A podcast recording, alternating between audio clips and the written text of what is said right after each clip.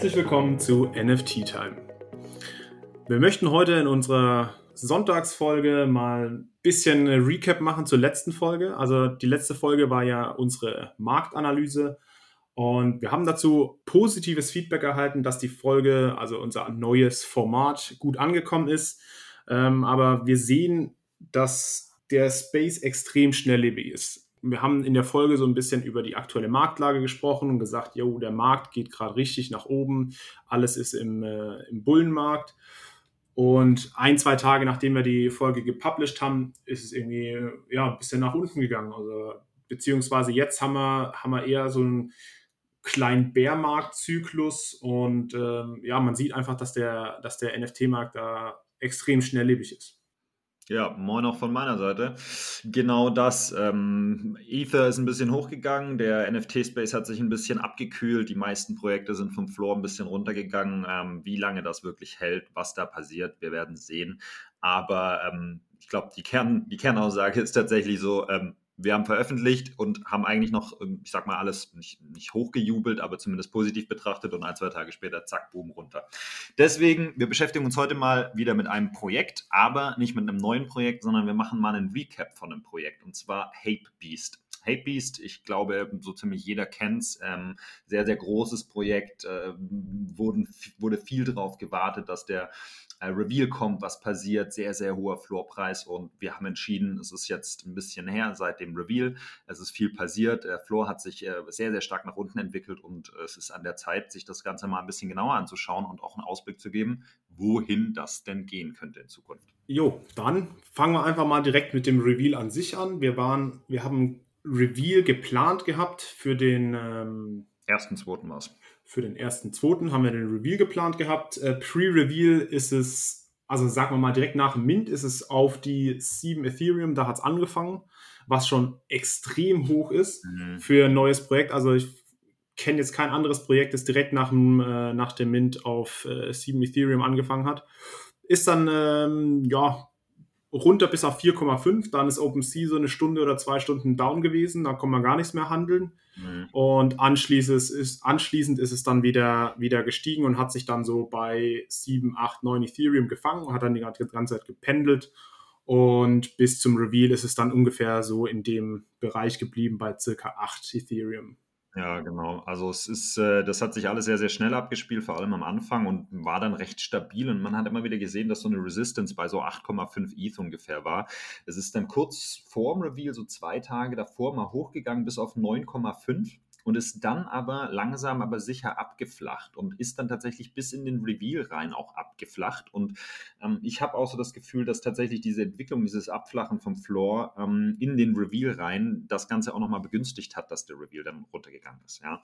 Du hattest es gerade eben schon angesprochen, war ursprünglich mal angesetzt auf den ersten, zweiten der Reveal. Ähm, das Hatebeast-Team hat dann den Reveal verschoben auf den vierten, zweiten und haben das aber auch begründet ähm, mit der Aussage, dass sie auf die Community gehört haben, weil sich wohl einige Community Member ich sag mal, beschwert haben oder, oder Anmerkungen gebracht haben, dass an der Art und am, an der Quality noch ein bisschen nachgeschärft werden könnte. Und das wollten sie dann auch machen und haben auch äh, eben angekündigt, dass sie tatsächlich nochmal einzeln über die Hapes drüber gehen und kleine Details anpassen. Ich habe die Reaktion darauf im Discord zumindest als größtenteils positiv aufgefasst. Also hm, da waren wenige Stimmen, fand ich, die sich darüber beschwert haben, dass der Reveal verschoben wird, ähm, sondern das wurde eigentlich eher positiv aufgefasst.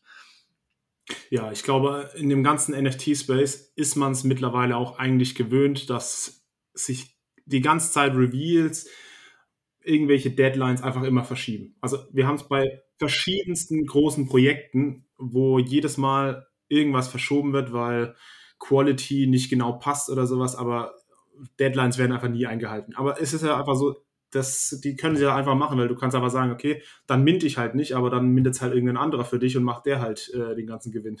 Dann streicht der das ein. Ja, ich habe auch noch nicht verstanden, ob das teilweise sogar Strategie ist oder was da der Plan dahinter ist, weil gefühlt wird bei jedem Projekt irgendwas verschoben. Ähm, und gerne auch mal relativ kurzfristig. Ähm, ist nicht ganz schön, aber momentan ist es tatsächlich so bei, bei sehr, sehr vielen Projekten. Ja. Mhm.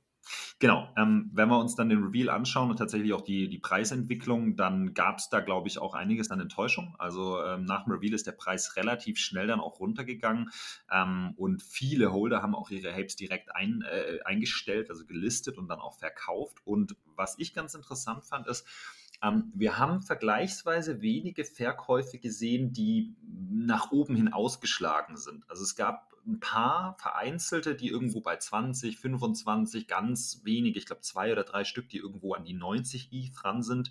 Ähm, für die, ich glaube, das waren die Oblivion Hapes, ähm, also diese, diese komplett weißen. Ähm, aber der Großteil hat sich so grob um den Floor herum bewegt. Und was auch ganz interessant war, ist, dass das Volumen, das Verkaufsvolumen beim Reveal tatsächlich niedriger war als beim Mint. Ähm, also es war gar nicht so, dass äh, da die, die Monsteranzahl an Verkäufen war. Natürlich extrem viel, ja, aber, aber es ist nicht komplett eskaliert. Und der Floor ist dann sukzessive nach unten gegangen und, und hat sich eigentlich ähm, ja, eher ins Negative entwickelt. Ich finde das jetzt auch gar nicht so schlimm, muss ich sagen. Und ich glaube auch, dass es hm, verständlich ist. Ja. Ähm, aber dazu kommen wir äh, auch gleich nochmal. Ich glaube, was jetzt ganz interessant ist, ist, wenn wir uns mal die Analyse anschauen, was eigentlich so die Wallets sind, die wirklich viele Hapes halten und, und wie das, ähm, ja, wie die Verteilung da ist. Genau, also wenn wir uns mal so die Holder die Holderstruktur anschauen, dann haben wir ja ganz am Anfang, also wir haben ja insgesamt 8100, glaube 90 Token oder 92 Token. Und wir hatten am Anfang relativ viele Holder, 7000, 7000 Stück ungefähr. Jetzt sind wir bei knapp 6000 Stück. Und es ist kontinuierlich gesunken, also die Holderanzahl. Das heißt, im Schnitt hat jetzt jeder ungefähr 1,4 Hapes und es gibt auch einige Whales, das hast du dir ein bisschen genauer angeschaut. Genau, Whales habe ich mir ein bisschen genauer angeschaut. Also wir haben, äh, ich habe mir so die ersten 15 Wallets mal angeguckt ähm, und da gibt es tatsächlich ziemlich große Whales. Also die Wallet mit den meisten Hapes hat 77 Stück, die danach hat 66 und Wallet 3 hat dann ungefähr 56 Hapes äh, und das geht dann so weiter und so runter. Und was sehr, sehr spannend ist, sich anzuschauen, ist, dass innerhalb der größten 15 Wallets, also die Wallets, die die meisten Hapes halten, tatsächlich nur drei Wallets sind, die auch verkauft haben, im, äh, seitdem im Prinzip dieses Projekt steht. Ja. Ähm, das heißt, von den Top 15 haben fast alle nachgekauft oder die, die sie eben von Anfang an gekauft hatten, dann gehalten und nur drei Stück haben tatsächlich aktiv verkauft und auch da, ich glaube, die, die, maximale Anzahl, die eine von diesen 15 Wallets verkauft hat, waren irgendwie vier Stück. Also die halten mehr, als sie verkauft haben. Und das zeigt mir eigentlich recht deutlich, dass die Whales in diesem Projekt ähm, halten und weiter nachkaufen. Und daraus ziehe ich den Schluss, dass die das Projekt tatsächlich als Long-Term-Hold sehen und äh, da nicht für kurzfristigen Gewinn drin sind, sondern sagen, okay, ich kaufe jetzt, weil ich der festen Überzeugung bin, dass der aktuelle Floor ähm, in Zukunft überschritten werden wird. Ja, ähm, ich glaube, auch da sehen wir, dass der, der, der Preis, der vor dem Reveal erreicht wurde, also dieser sehr, sehr hohe Pre-Reveal-Preis von 7, 8, 9, 9 ETH, ähm, der war unrealistisch, dass das weiter nach oben geht zum Reveal. Ja, das war so ein hoher Floorpreis, das, das, das war unrealistisch und äh, konnte gar nicht gehalten werden. Aber die Whales in dem Projekt vertrauen anscheinend darauf, dass das auf mittlere und längere Sicht tatsächlich wieder erreicht wird oder weiter nach oben geht. Ja. Absolut, ja. Ähm, wir, wir, ich, ich würde gerne auf das äh, Thema Listing noch ein bisschen eingehen. Also wie viele sind überhaupt gelistet? Was hat sich da in letzter Zeit geändert? Weil ich glaube, also jetzt haben wir ungefähr 20 Prozent sind gelistet. Das sind 1500, 1550 Stück sind gerade noch gelistet. Wir hatten gestern, ich glaube, einen der tiefsten Floors, den wir, den wir äh, je hatten, bei 3,5 oder so. Also war, war ziemlich weit unten. Und da hatten wir aber auch, ähm, wir hatten schon 2,2, 2,5 äh, K gelistet gehabt. Und ich denke, mit 1,5 sind wir jetzt gerade schon wieder so ein bisschen im, im Aufwind. Also es werden immer weniger gelistet und der Floor steigt auch so ein bisschen. Ja, wenn wir uns auch die Listing-Struktur mal anschauen, dann sehen wir auch, dass äh, der Floor auch relativ dünn ist. Also es bedeutet, es braucht nicht mal so viel, um weiter nach oben zu pushen. Ähm, du hast immer mal wieder so einzelne Ausschläge, zum Beispiel bei 5,5 ETH ähm, sind 19 gelistet, bei 6 ETH sind 32 Hapes gelistet. Und dann haben wir einen sehr, sehr großen Block ähm, bei äh, der 8 ETH-Marke, also dem alten Floor, sage ich mal. Da haben wir ungefähr 58. Ja, also da wird es dann tatsächlich schwierig ähm, drüber zu pushen. Und sollte das gelingen, ich sage auch, ich weiß nicht wann, ne, aber sollte es gelingen, so die 8, 9 ETH wieder zu knacken, dann wird es tatsächlich äh, sehr, sehr schwer bei den 10 ETH. Ja, 10, 10,5, 11 ETH, äh, da haben wir, ähm, ich glaube, 150, 160 Stück teilweise gelistet. Ähm, da wird es dann wirklich schwierig, äh, das zu knacken. Absolut. Also ich glaube, ein Großteil ähm, ist zwischen 10 und 20 gelistet. Und das heißt, da haben wir eine extrem starke Resistance.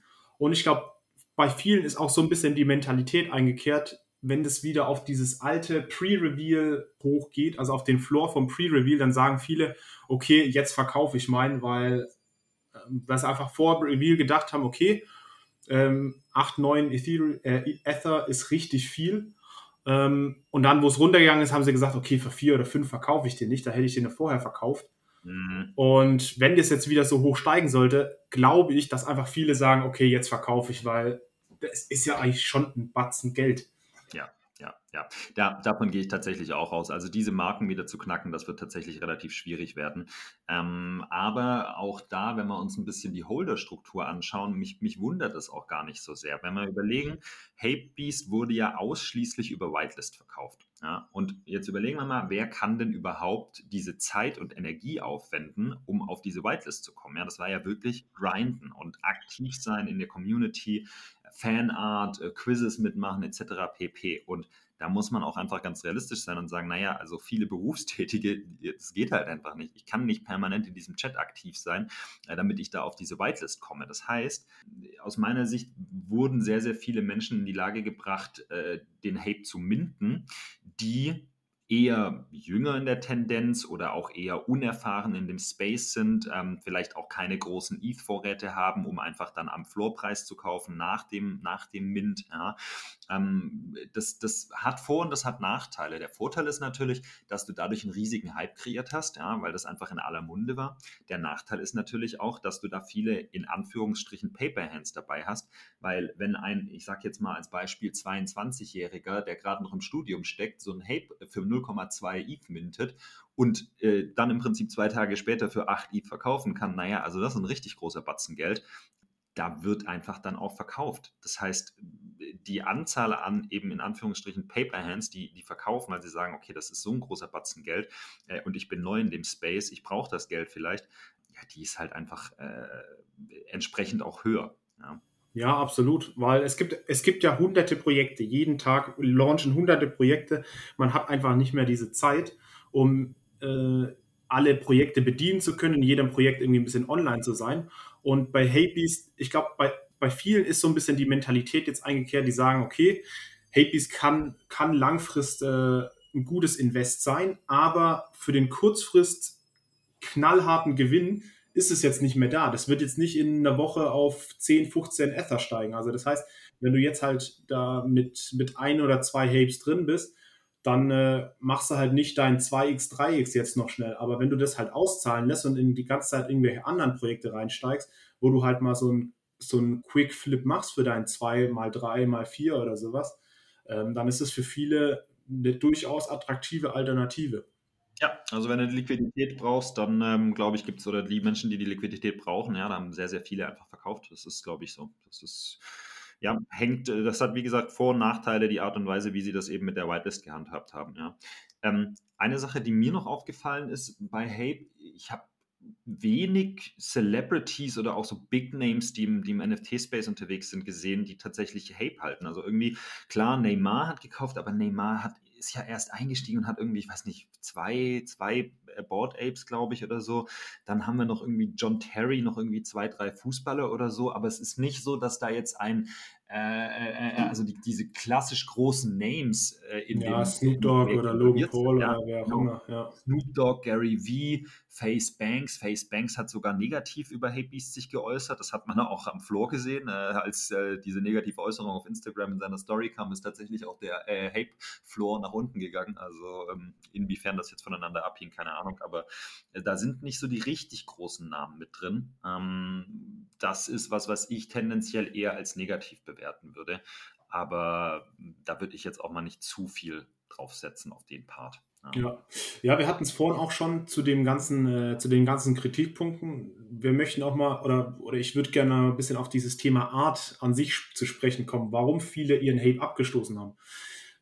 Oder was heißt abgestoßen? Warum sie ihn einfach gelistet haben und gesagt haben, ähm, es ist es mir einfach wert, den jetzt für fünf Ether zu verkaufen.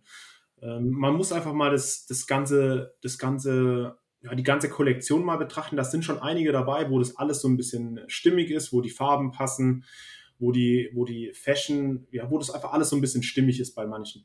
Und bei manchen, die haben einfach fünf verschiedene Farben, wo einfach nichts zusammenpasst. Ich weiß nicht, was die sich dabei gedacht haben. Ähm, ich finde es einfach ein bisschen, ja, bei manchen ist es einfach unstimmig, die sehen einfach nicht cool aus. Ja, und ja, ja. ich weiß nicht, ob das, ob die so mit dem, mit dem, yo, der ist so individuell, mancher möchte sich oder identifiziert sich vielleicht mit dem und kauft den dann, für den hat er ein bisschen mehr als einen normalen, äh, den Ether-Wert, sondern einen sentimentalen Wert, weil er sagt, okay, yo, der ist so bunt und schrill wie ich, ach, keine Ahnung, ich weiß es nicht. Mhm. Aber ja, das, wenn, wenn du dir mal einen Floor anguckst, da sind echt wenige, die, die einfach ja, cool aussehen, aber gut, das ist jetzt auch eine subjektive Meinung. Das ist Geschmackssache, ne? Aber ich bin, also ich bin voll bei dir. Ähm, die, die am Floor sind, da sind sehr, sehr viele dabei, wo ich auch sagen würde, nee, also den will ich jetzt nicht unbedingt kaufen. Ne? Da gibt es irgendwie schönere. Ähm, ich, ich fand das auch wahnsinnig spannend zu dem, zu dem Reveal-Abend. Äh, da war ich eine Weile im, im Voice-Chat drin mit ein paar Leuten, ähm, auch alle irgendwie auf der Hate-List drauf gewesen und gekauft und was ich wahnsinnig interessant fand, war, dass ähm, da, da, wurden dann auch in diesem Voice-Chat parallel, ähm, haben die Leute ihre Hapes verkauft und dann aber auch neue gekauft. Und nicht nur in dem Voice-Chat, sondern auch in anderen äh, Discords ähm, oder in den Chats, wo es so um Hape ging, habe ich das Gefühl gehabt, der Fokus liegt gar nicht so sehr auf der Rarity, sondern vielmehr darauf, gefällt mir der Hape, den ich ja, habe. Absolut. Und wenn er mir nicht gefällt, dann haben viele den Hape verkauft und sich einen anderen gekauft am Floor, mhm. der ihnen besser gefällt. Ja? ja? Und da war die Rarity auch nach meinem Gefühl gar nicht mal das Ausschlaggebende, sondern eigentlich eher dieses, finde ich den geil, gefällt der mir. Ja. Also das finde ich grundlegend positiv. Und noch eine Sache zur Art es gab echt auch Beschwerden, oh, die Art ist nicht, nicht gut gemacht, stellenweise, ja. Ähm, es gibt teilweise so ein paar Items, wo ich auch sage, oder Trades, wo ich sage, oh, ich weiß nicht richtig. Also der Schnurrbart, ich finde, der ist einfach nicht, der sieht irgendwie nicht natürlich aus auf den Bildern, ja. Ähm, es gibt so ein paar Mützen, die irgendwie nicht natürlich aussehen. Es gab auch irgendwie viele Beschwerden, dass diese Ohren bei den Mützen rausgucken, was ich persönlich zum Beispiel ganz witzig fand. Ich habe das als Gag aufgefasst, so war ja Absicht, also das haben die ja nicht unabsichtlich gemacht. Ich fand das eigentlich ganz cool. Ähm, aber ja, die Art war oder ist ein Stück weit umstritten und, und manche haben sich da mehr erwartet und mehr erhofft und äh, ich glaube, das hat das Team auch tatsächlich aufgenommen. Ähm, und ja, mal schauen, wie sie da delivern, äh, was die nächsten Steps werden. Ja, richtig. Also mit, um auf dieses, auf dieses Thema ähm, Fehler in der Art oder so zu sprechen zu kommen. Es gibt ja viele, die jetzt sagen, okay, diese Ohren, die gehen gar nicht bei den, mhm. bei diesen komischen äh, Hüten da, wo die durch die, also wo die Ohren einfach durch den Hut durchgehen. Andere sagen, jo, wie sollst, wie sollst du das sonst machen? Sollen die Ohren so abgeknickt sein? Das würde ja auch doof aussehen. Ja. Das heißt, es gibt da auch extrem viele, die sich da beschwert haben und gesagt haben, ja, nee, das ist der größte Witz und so. Mhm. Ähm, ich glaube, das ist auch viel Show, also einfach Influencer, die sagen, yo, das ist das größte Drecksprojekt und so. Ja. Es gibt da so viele verschiedene Meinungen. Manche sagen, ja, das ist doch egal. Manche sagen, jo, das ist der größte Schrott. Aber ja, ich, ich glaube, im Endeffekt ist da einfach, es gibt so die Leute, die Hate Beast an sich feiern, die sagen, ja, das ist doch völlig egal. Und es gibt einfach die Leute, entweder die jetzt selber kein Minden konnten, nicht auf die Whitelist gekommen sind, die so ein bisschen haten, oder die einfach in dieses ganze Hate, Hate-Gelaber äh, nicht mehr hören können und sagen, ja, ist so ein Scheißprojekt und so, ich bin da nicht dabei, deswegen, äh, ja, ja. ihr prahlt die ganze Zeit davon und habt gut Geld gemacht. Das sind entweder Neider oder ja, ich weiß es nicht. Ja, ich glaube auch, man soll es nicht überbewerten, aber man muss auch ein realistisches Bild auf das Projekt haben. Ja, ja. Dass äh, es andere Projekte gibt, die deutlich mehr noch Potenzial haben. Auch ich glaube, darüber muss man sich im Klaren sein. Hey Beast hat jetzt nicht den Space revolutioniert, zumindest nicht bisher. Aber äh, das ist ja auch genau was, was wir uns anschauen wollen. Wohin geht denn die Reise eigentlich? Ähm, die Roadmap äh, ist aus meiner Sicht relativ solide. Es, es, es, wird vom Team immer sehr, sehr starker Wert darauf gelegt, dass sie sagen, Freunde, wir rushen hier nichts, wir versprechen euch nichts, was nicht haltbar ist, sondern wir bauen das alles sukzessive und in Ruhe auf. Und ähm, was mittlerweile klar wird oder klar geworden ist, weil sie es auch kommuniziert haben, ist, dass sie eine Company bauen wollen. Und zwar wirklich eine Fashion Company, eine Fashion Brand. Und die Models ähm, sind in dem Fall dann eben die Hapes. Ja? Und, und das ist das, wo das, das ist das Zielbild. Das heißt, sie arbeiten sehr, sehr stark an dem ganzen Thema Kollaborationen mit Fashion Brands, die bereits existieren. Angeblich, also laut Twitter, wenn man den Twitter, äh, wenn man den Tweet richtig interpretiert von gestern Abend, dann äh, wurde wohl auch ein Contract gesigned, aber mit wem oder wie oder was, äh, dazu gibt es keine Infos. Ja? Ähm, was jetzt als nächstes rauskommt, ist äh, dann Music to Hape to. Ähm, das heißt, es gibt äh, vier verschiedene Musikstücke oder äh, Jingles, ich weiß nicht genau, wie das dann funktioniert oder was es ist. Ähm, und ich glaube, pro Jahreszeit gibt es eben einen. Und jeder Hape hat ja ein Geburtsdatum. Und ähm, das Geburtsdatum äh, äh, beschreibt dann, welcher Saison man zugehörig ist, also welche Jahreszeit. Und dann kriegt man eben diese Music to Hape to ähm, der jeweiligen Jahreszeit, in dem der eigene Hape eben geboren ist, also das Geburtsdatum hat. Ja.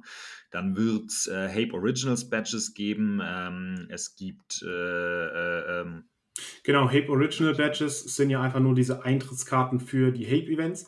Das heißt, diese, diese Events, es gibt sicherlich, also kurz nochmal auf, äh, zurück, um äh, wie wird kommuniziert, um darauf zu sprechen zu kommen. Hatebeast macht jetzt, also hat ein Announcement gemacht, dass die jetzt jeden Sonntag so ein Hape of the Nation machen. Das ist ein Twitter-Space, wo die einfach so eine Stunde, zwei Stunden ähm, kurz aufklären, was gibt's Neues, was ist gerade so der aktuelle Stand der Roadmap und wo die einfach so ein bisschen, äh, ja, ein bisschen äh, die Announcements mit der Community ja, teilen wollen, sozusagen. Und die haben jetzt auch letzte Woche ein, ein ja, fettes Announcement, würde ich jetzt nicht sagen, aber ein ja, solides Announcement gebracht, wo sie einfach so ein bisschen gesagt haben, yo, wir rushen nichts, wie du gerade eben schon gesagt hast, wir rushen nichts. Wir machen jetzt klare, klare Announcements. Es gibt jeden Sonntag ein Update ja. für alle Holder, für alle Leute, die Haybeast äh, verfolgen wollen. Und es gibt einfach eine klare Struktur in dem Projekt und äh, nicht so, es wird keiner irgendwie so ein bisschen im, im Dunkeln gelassen. Man ist einfach, man weiß einfach, wo man steht gerade so ein bisschen. Ja, ja, ja, und die Kommunikation ist auch aus meiner Sicht wirklich äh, hervorragend. Wohin sich das Ganze wirklich entwickelt, wir müssen es abwarten, glaube ich. Ähm, aus meiner Sicht ist es ein sehr, sehr solides Projekt aktuell. Die Roadmap ist realistisch und nicht übertrieben und äh, auch klar kommuniziert. Ja. Wir hatten es schon angesprochen, wenn wir vor allem über den Preispunkt reden, dann wird es wahnsinnig schwer werden, die 8, 9 ETH-Marke wieder zu knacken und dann vor allem auch darüber hinaus zu gehen ich erwarte auch aktuell keine großen Sprünge. Wenn jetzt natürlich ein Wahnsinns-Announcement kommt, ich sag mal äh, eine Kollaboration mit Adidas oder so, ja, ähm, äh, das könnte natürlich was sein, was, was das Projekt massiv nach oben pusht. Ja, solange das aber nicht passiert, glaube ich, müssen wir damit leben, dass das sich einigermaßen auf dem Floorpreis hält, vielleicht ab und zu mal ein bisschen nach oben geht, je nachdem, wie sich auch der Markt gesamt entwickelt, äh, vielleicht auch mal wieder nach unten geht. Also ich glaube, da müssen wir gerade einfach mal abwarten als Holder und schauen, was passiert. Der Pre-Reveal-Preis war einfach zu hoch, das konnte nicht getoppt werden. Aber ich persönlich sehe das Projekt weiterhin als Long-Term-Hold, auch wegen den Holder-Benefits, die langsam aber sicher kommen, Giveaways für, für Whitelist-Plätze, solche Geschichten. Also da passiert auf jeden Fall was. Wie machst du es? Ja, es gibt viele Kritikpunkte, da die muss man auch, die muss man auch anerkennen. Also das muss man schon ja. äh, sehr neutral betrachten. Ich finde, viele Leute sind so ein bisschen negativ eingestellt gegenüber dem Projekt. Ähm, der Floor ist jetzt mittlerweile ja relativ stabil bei vier, bei vier bis fünf. Ja, wir haben es gesagt, der, der Pre-Reveal-Floor zu durchbrechen wird extrem schwierig. Das heißt, wie du gesagt hast, ähm, wenn wir, wenn wir wirklich mit einer Fashion-Brand oder so irgendwas machen, kann ich mir gut vorstellen, dass wir da, dass wir da wieder hinkommen, vielleicht auch den durchbrechen. Aber wie gesagt, die, die Holder-Struktur, was für Leute Holder sind, wie gesagt, mit diesem Pure Whitelist, ähm, es sind viele Schüler dabei, es sind viele Studenten dabei, die einfach viel Zeit haben für, den, für diesen, diesen Grind, für dieses ähm, Aktivsein im Discord. Andererseits ist dieses Team mit äh, Just Carl und den ganzen äh, anderen schon natürlich, die wissen halt, wie man Marketing macht.